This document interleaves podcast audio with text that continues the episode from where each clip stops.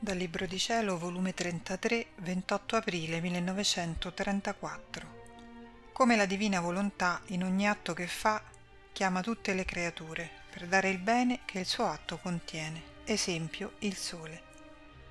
Sono sempre nella mia cara eredità del fiat, sento il suo dolce impero che mi tiene assorbita e tanto investita che non mi lascia il tempo di dolermi delle privazioni del mio amato Gesù, per me, ahimè, troppo dolorose.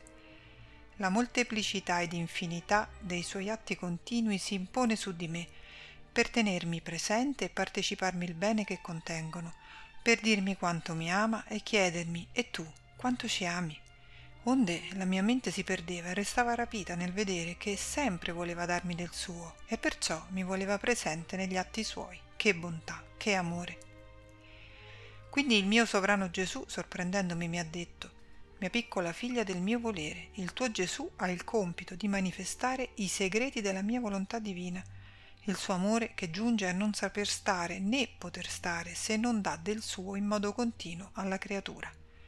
Tu devi sapere che quando la mia volontà fa un atto, chiama nel suo atto tutte le creature, le vuole tutte a sé, per dare a ciascuna il bene che possiede quell'atto. Sicché tutte sono racchiuse nell'atto suo e ricevono il bene dell'eredità divina, con questa differenza – che chi sta nella nostra volontà, volontariamente per amore, ne resta posseditrice. E per chi non sta, il bene non resta perduto, ma aspetta la sua ereditiera, che si decida a far vita nella nostra volontà per darne il possesso e, per liberalità tutta divina, le diamo l'interesse del bene assegnatole, cioè gli effetti, per fare che non muoia di fame dei beni del suo creatore. Perché la nostra volontà possiede in natura la virtù universale perciò in ogni atto chiama tutti, abbraccia tutti, coinvolge tutti e porge a tutti i suoi beni divini.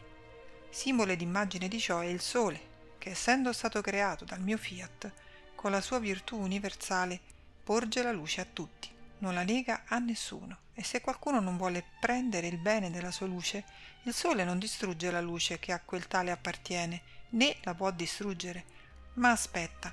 E quando quel tale si decide a prendere il bene della luce, non si nega, subito si dà, e fino a tanto che non si decide a prendere direttamente il bene della luce, gli dà l'interesse per mezzo delle altre cose create, in cui il sole ha il suo atto primo.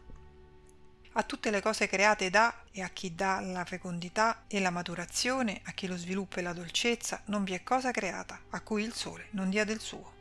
Quindi la creatura, prendendo il cibo, servendosi delle piante, prende gli effetti e gli interessi che le dà la luce, che le appartengono e che volontariamente non prende.